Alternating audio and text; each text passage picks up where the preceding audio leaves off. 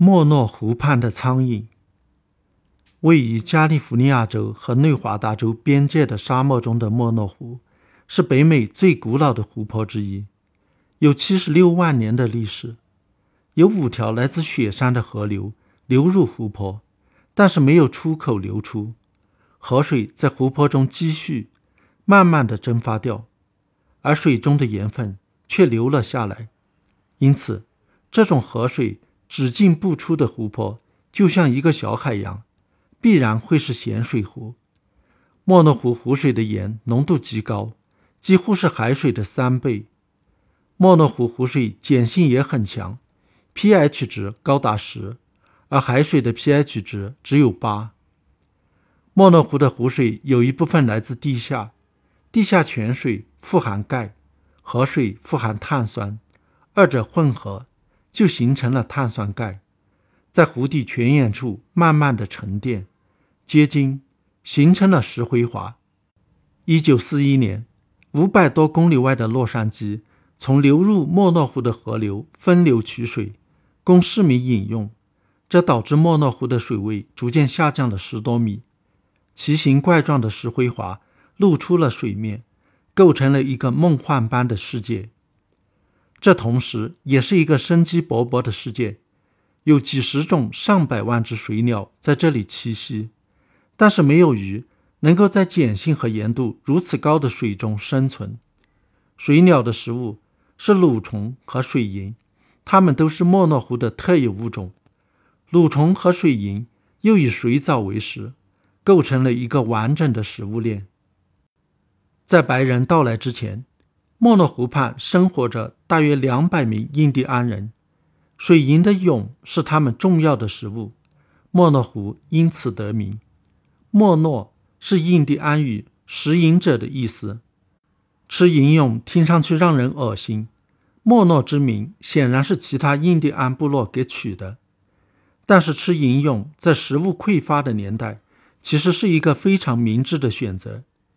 水银蛹富含蛋白质和脂肪，虽然只有米粒大小，每一粒水银蛹所含的热量却高达十五卡，而且晒干了容易储存。据当时品尝过的加州地质局的工作人员说，印第安人提供的水银蛹味道还不错。印第安人早已撤离了莫诺湖畔，取代他们的是来观赏石灰华的零星游客。一群群苍蝇鸣叫着迎接他们。我一开始以为那就是水银，水银以水藻为食，为什么会如此迷恋人类，而且驱逐不去？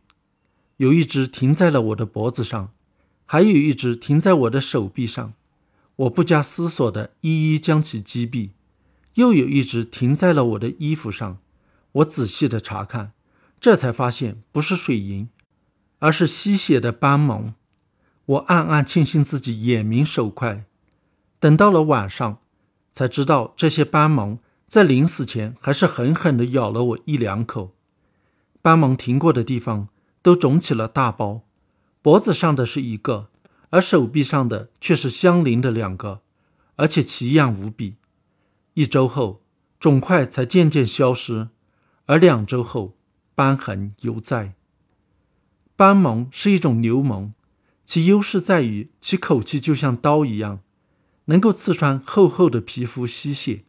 主要猎物为牛、羊、马、鹿这些大型哺乳动物。这些哺乳动物对牛虻的攻击几乎没有任何抵抗力，所以牛虻可以呼啸而来，丝毫不掩饰自己的动向。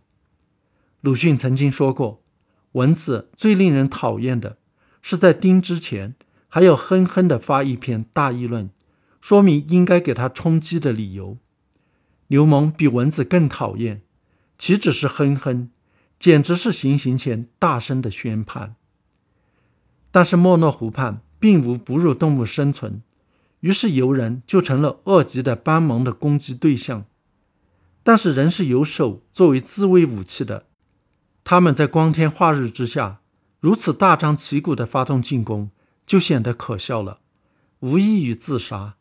虽然偶尔也会得逞，能喝上一口血，也只是临死前的口福。